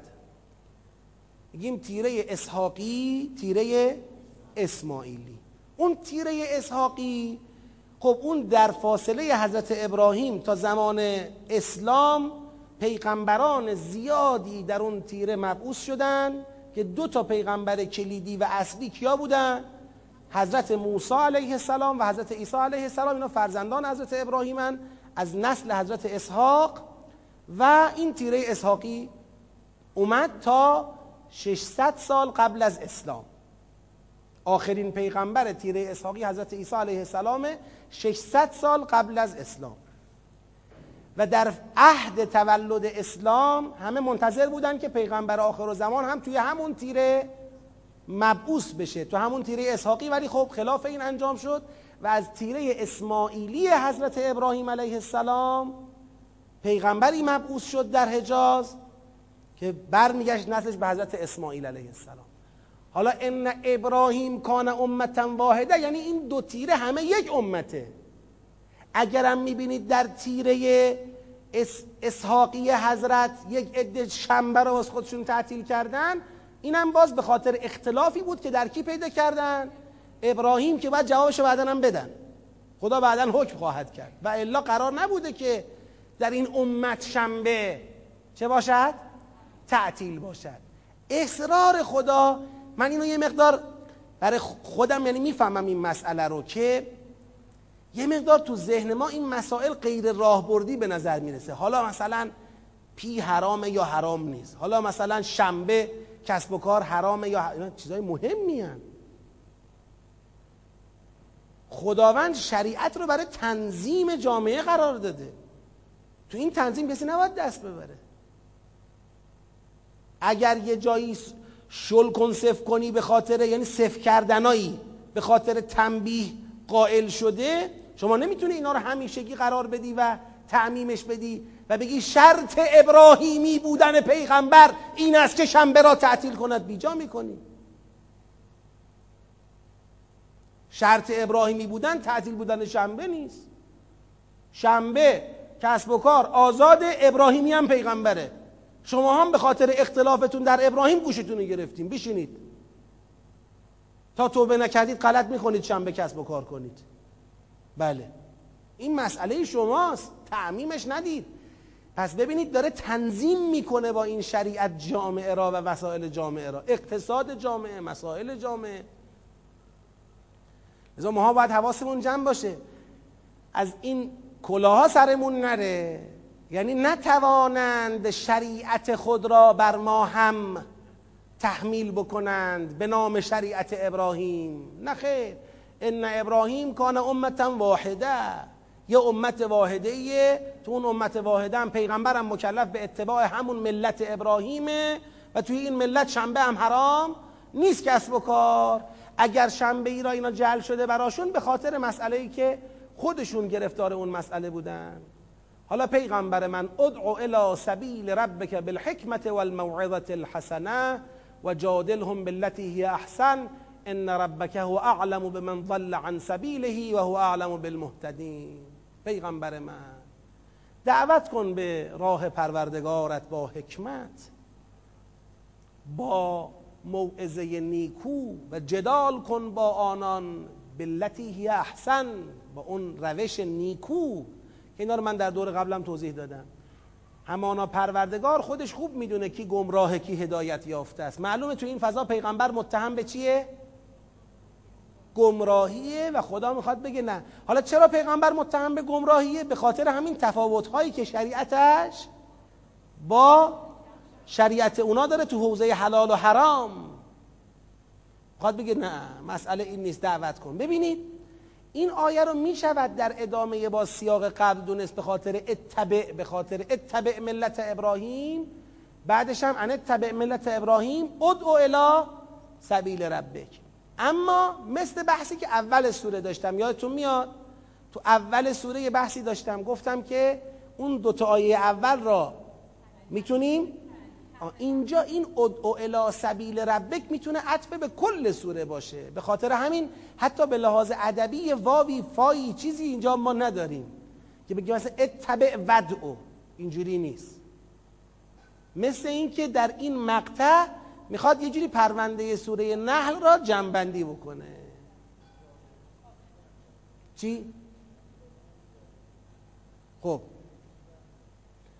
جادل هم به تمام کسانی برمیگرده که با پیغمبر سر شریعت بحث دارن. می‌تونه اونا باشه می‌تونه حتی مشرکین باشه. من میگم اگر ادعو را خاتمه دیدیم برای کل سوره این کل سوره میشه مستاق دعوت به سبیل رب با حکمت و موعظه و جدال احسن و مخاطب این دعوت هم هم مشرکینن هم مسلمینن هم اهل کتابن. این هم یه جوری عمومیت پیدا می‌کنه. اما اگر نه اصرار داشتیم برای اینکه این هم صرفا همین کسانی هم که اختلفو فیه اون وقت باید بگیم این تتمه همین سیاق جاریه. فعلا بنده حرفم بر اینه که این صلاحیت داره بحث ادعو الی سبیل ربک بالحکمه و الموعظه و چه؟ صلاحیت داره برای اینکه یه جورایی کل محتوای سوره را پوشش بده. در سبک تدبری حالا که ما مطرح می‌کنیم چند بارم گفتم این رو. ما رو آیات اول و آخر مثل همه جا نگاه نمی آیات اول و آخر سوره را به عنوان ظرفیت های تلیعه و خاتمه مورد توجه قرار میدیم.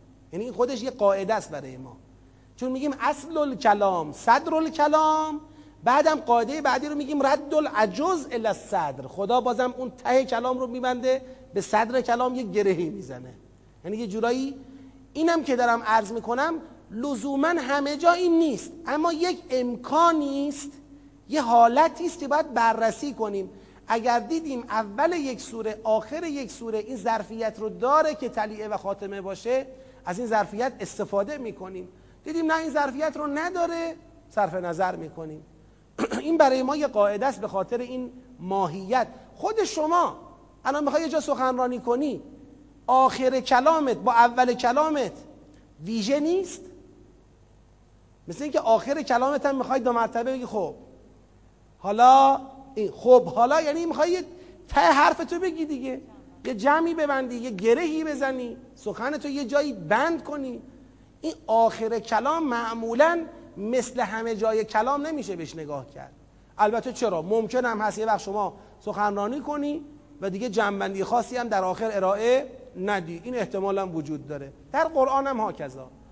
ادعو الى سبیل ربک بالحکمت والموعظة الحسنة وجادلهم بالتي هي احسن. ان ربك هو اعلم بمن ضل عن سبیله وهو اعلم بالمهتدین وان عاقبتم فعاقبوا بمثل ما عوقبتم به ولئن صبرتم لهو خیر للصابرین اون ادعایی که فقط پیغمبر بود تعمیم داده شد. به کل جامعه ای که مطیع پیغمبر است. ما دنبال درگیر شدن مثل اینکه می‌خواد بگه ما دنبال درگیر شدن با این کسانی که اون بر مرز جامعه ایمانی خودمون هستند نیستیم. اما اگر قرار باشه اونها به ما لطمه بزنن ما معاقبه می‌تونیم بکنیم و اگر خواستیم معاقبه کنیم به همون اندازه ای معاقبه می‌کنیم پیگیری می‌کنیم که به ما ظلم شده نه بیش از اون و البته صبر برای ما گزینه بهتری است. همین بحثی که در سوره شورا داشتیم دیگه من تکرارش نمی‌کنم. و اسبر واسبر ادعو واسبر و صبر کن. و ما صبرک الا بالله. و جز با تکیه به خدا نمیشه صبر کرد. ولا تحزن علیهم ولا تکو فی ضیق مما یمکرون. بر اونها حزن نداشته باش که خدایا اینایی که حق رو نمیگن تو مسیر حق نیستن چرا دارن چرا می‌تونن چرا دستشون بازه و چیزای دیگه. اینو بعدا توضیح بیشتر خواهم داد تو دور بعد انشاءالله. ولا تحزن علیهم ولا تکو فی ضیق مما یمکرون. به خاطر مکری که میورزند احساس تنگی در قلبت در سینهت نداشته باش. ان الله مع الذین اتقوا. همانا خدا با تقوا پیشگان است. والذین هم محسنون و کسانی که ایشان محسنان و نیکوکارانند. خب این هم که در واقع تعلیل همون ادعو و است که در اینجا آمده. یعنی اگر تو دعوت با حکمت بکنی و اگر صبر بکنی مستاق الذین اتقوا والذین هم محسنونی که خدا را با خودت خواهی داشت. الحمدلله رب العالمین. مرحله دوم تدبر در سوره مبارکه نحل هم به پایان رسید با چند سیاق؟ 21 سیاق این سوره داره و الله مرحله سوم رو شروع خواهیم کرد هفته آینده با جنبندی سیاق ها یعنی یک بار دیگه میایم در محضر سوره نحل. این بار می‌خوایم هر سیاق را مد نظر قرار بدیم یه جنبندی ارائه بدیم. توی این مرحله هم دقدقه ما این نیست که ارتباط سیاقات چی فعلا می‌خوایم تو مرحله جدیدمون چه کنیم؟ سیاق ها را جمع بندی بکنیم. یه نگاه منسجمی به هر سیاق. هر سیاق و یه سوره کوچیک باید فرض کنیم. لذا خواهران و برادران این تمرین رو آغاز خواهند کرد. از این به بعد قرائت هفتگی که برای سوره نحل تعریف شده با رویکرد جنبندی سیاق ها باید انجام بشه به خواست خدا. خودتون و از در واقع الگوی نوشتن توی این مرحله خیلی میشه استفاده کرد. آیات یک سیاق رو سعی کنید توی یک صفحه مقابل خودتون با نظم بنویسید و بدونید که چرا این آیه را آوردید زیر این آیه چرا این آیه رو بردید جلوی این آیه چرا این عبارت را شاخه بندی کردید. یعنی یک نظم ساختاری بدید به بحث داخل هر سیاق و سعی کنید زیل اون صفحه هم برای خودتون یادداشت کنید که بله این سیاق به طور خلاصه یا به طور مثلا بحث با نگاه محوری داره این بحث را میگه. امیدوارم که خدا توفیق بده بتونیم مراحل بعدی رو هم با موفقیت سپری بکنیم. به برکت صلوات بر محمد و آل محمد. اللهم صل علی آل محمد. این نکته رو بگم خدمت خواهران و برادران. یه وقتایی ممکنه به ذهن همه ما چون سوال شده یه جورایی من می‌خوام جواب عمومی تری بدم. به ذهن همه ما برسه که خیلی کارها میشه برای نجات جامعه از بعضی بحرانهای فرهنگی انجام داد و میشه هم انجام داد. نمی‌دونم مثلا می‌بینید یک طرف یک جمعیتی با دغدغه خیلی جدی دارن هجاب را دنبال می‌کنن. آقا ما بیایم مثلا یه جوری می‌بینیم که یک حرکت های سازمان یافته ای برای از بین بردن فرهنگ هجاب تو جامعه داره رخ میده. خیلی با شتاب خیلی با سرعت داره یه سری چیزهایی رو از ما می‌گیره. یه فرهنگ هایی رو زیر سوال می‌بره. یک جای دیگه نگاه می‌کنیم به فضای مجازی می‌بینیم اعتقادات بچه هامون پاکی بچه هامون افاف بچه هامون رو دارن نشانه می‌گیرن می‌زنن. بازم محکم دارن می‌زنن پرشتاب دارن می‌زنن. هر چقدر فضای مجازی بیشتر تقویت شد و هر چقدر بیشتر مردم همگانی دسترسی پیدا کردن به این گوشی ها و به اینترنت و غیره خب شتاب تهاجم فرهنگی چی شد؟ خیلی بیشتر شد.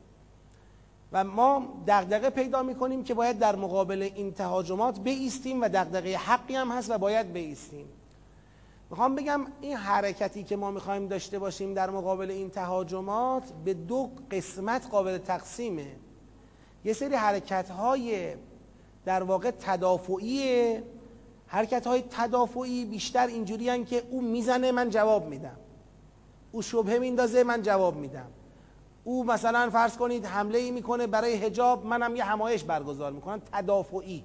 یعنی می‌خوایم تو این سرشاخه ها بالاخره یه سپر دستمون باشه. و ما هم حرکات تدافعی رو نفیش نمی کنم که بخوام بگم نباید باشه. نه اتفاقا باید باشه لازمه. ولی بدانیم حرکت تدافعی اگر با حرکت های بنیادین و تهاجمی پشتیبانی نشه خیلی دوام نمیاره. یعنی به طور طبیعی دیگه این سپر از دست میفته. زورمون نخواهد رسید که نگه داریم این سپرها را تو دستمون. چه اینکه می‌بینید داره میفته این سپرها. خب پس باید این حرکت های تدافعی با اقدامات تهاجمی و بنیادین پشتیبانی بشه تقویت بشه و این کارام کارای هر کسی نیست این کارا کارای هر کسی نیست. الان تو هر دانشگاهی توی هر حوزه‌ای توی هر جمع مذهبی آدمای زیادی پیدا میشن که می‌تونن یکی اون بگه یکی هم این بگه. ولی همه نمی‌تونن تدبر درس بدن.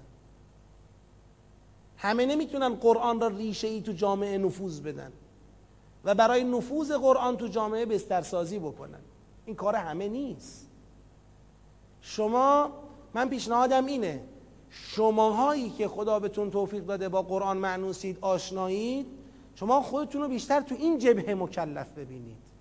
بالاخره معنیش این نیستش که اون یکی جبهه ها خالی بمانه اون جبهه ها هم صاحب داره انشالله یه تقسیم کار دیگه تو عملیات همه که نمیرن تو یه سنگر بجنگن که. سنگرها تقسیم شده است. قرار باشه همه وقتشون تو همه سنگر اصلا عملیات جلو نمیره. میگم جوانهای جبهه انقلاب الحمدلله دارن می‌زنن. حالا تا وقتی که مهمات دارن می‌زنن. شما بیا بنیادین حرکت های بنیادین رو تقویت کن. من میگم اون جوانی که تو جامعه ما به وقت و به موقع با قرآن معنوس شده این جوان ایمن شده.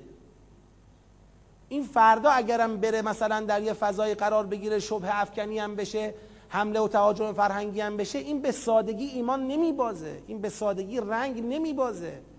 شاید بخوره زمین ولی پا میشه. درسته یا نه؟ بیایم اینو توسعه بدیم. یه وقت نبینیم ما هم مشغول شدیم به همین کارهای صرفا تدافعی. کارهای تدافعی خوبن برای کسی که نتونه کار بنیادین بکنه. و اونی که کار بنیادین می‌تونه بکنه هم بکنه نداره دفاع بکنه. وقتش اگر می‌بینه خیلی مثلا یه وقت می‌بینید مثال عرض می‌کنم مصداقی مصداقی. این یه گروهی تو فضای مجازی تأسیس کردم و دائما دارم تو این گروه جواب میدم. می‌زنن می‌زنم می‌زنن می‌زنم. خب اینجور کارا معمولا خیلی هم وقت می‌گیرن. خروجیش چقدره؟ خروجیش رو نگاه کنید. اگر خروجیش واقعا معتنابهه یعنی می‌بینید یه حرکتی ایجاد کرده یه مسائلی حل شده ادامش بدید. اگر می‌بینید نه خیلی خروجی نمی‌گیریم فقط داریم دفاع می‌کنیم. فقط داریم جواب میدیم. همین. که یعنی جور درجا زدن هم حتی عقب نشینی مجبوریم بکنیم یه وقتایی. چون متاسفانه باطل خیلی وقیه خیلی. وقیه بی مبنا آزاد هر چی دلش بخواد میگه. دروغ که دیگه یه دونه نیست هزار تاست. تهمت که یه دونه نیست هزار تاست. حق یه دونه است. شما باید به هزار بیان بگیش. خیلی کار اهل حق سخته در مقایسه با کار اهل باطل. باطل رو قرایز داره کار می‌کنه. حق می‌خواد رو فطرتی که زیر این قرایز مدفون شده کار کنه. لذا باید اصلا جنس حرکت حق بیشتر یک جنس بنیادینه بیشتر یک جنس اثباتیه. قرآن خود قرآن رو ببینید. حق را میندازه وسط باطل جمع میشه. بدون نگرانی خواهران برادران توصیم اینه. نمی‌خوام بگم کار فرهنگی نکنیم حتما بکنیم. خود بنده کار فرهنگی می‌کنم حتما انجام بدیم. نمی‌خوام بگم کار تدافعی نباشه باشه. ولی از کار بنیادین و آموزش تدبر در قرآن غافل نشید. هر کی می‌تونه ولو به دو نفر پنج نفر ده نفر توی گروه توی کانال هر کی می‌تونه اقدام بکنه حرکت بکنه و بیشتر هم سعی کنیم هم افزایی. هم افزایی. من تو را نفی کنم تو منو نفی کنی نه تو برای خدا کاری کردی نه من. همدیگر رو خونسا کردیم. الان خیلی وقتا به من مراجعه میشه که آقا مثلا فلان مدل تدبری نقد کن. میگم آقا الان وقت نقد هیچ مدل تدبری نیست. بله انحراف ببینم نقد می‌کنم. انحراف نبینم به خاطر بحثای علمی و فنی اینو اونو نقد نمی‌کنم. بابا کار کن. الان وقت این نیست وایسم بگم که آقا بله شما اینجای کارت اینجوریه. اونجای کارت اون شکلیه. بابا برو. خودم هم تعجب می‌کنم از کسانی که تو جبهه حقن. تمام همشون اینه که این زیپ دهن ما رو بکشن. بابا ما باطل نمیگیم به جدتون. نترسید. بابا ما داریم حق رو میگیم. قرآن رو داریم برای مردم می‌خونیم. یعنی بهاییت رو ول کرده وهابیت رو ول کرده. این همه تهاجم سازمان یافته فرهنگی و غیر فرهنگی رو رها کرده. همش اینه که تدبر خفه بشه. قربتا الله یعنی این دیگه نفهمتر از این به نظر من آدمی وجود نداره. ولو اشکالم اگر داری این اشکال خب سب کنی خورده. الان تو جنگیم. بابا بذار یکم بریم جلو. بعد برگرد بگو آقا تو اشکال کارت اینه اشکال کارت اونه. نمی‌خوام این حرف میگم برداشت نشه. معنیش این نیست. از هم هیچ جور ما انتقاد نمی‌تونیم بکنیم. انتقاد سازنده بکنیم. اما اگر جایی دیدیم انتقاد ازش سوء استفاده ممکنه بشه تبدیل بشه به خونسا سازی یکدیگر باید پرهیز کنیم. وقت تلف کردن انرژی ها نیست. خدایا به ما توفیق عطا بکن تا در راه خدمت به دینت خدمت به قرآنت خدمت به اسلامت خدمت به فرهنگ متعالی اهل بیت علیهم السلام ثابت قدم باشیم. اهل درک وظیفه اهل عمل به وظیفه اهل ثبات قدم در انجام وظایف باشیم. خدایا توفیق عطا بکنیم پرچم سربلند اسلام و البته زخمی و خسته را خدایا نگه بداریم تا ظهور امام زمان. به ما توفیق عطا بکنیم پرچم را. ما ملت ما نسل ما به دستان مبارک امام زمانمون برسانیم و اون موقع نفس راحتی در رکاب حضرت بکشیم. خدایا با آبروی محمد و آل محمد قدمهای ما را پرثبات قرار بده بر پل سرات قدمهای ما را ملرزان عاقبت ما را ختم به خیر بفرما. به برکت صلوات بر محمد و آل محمد.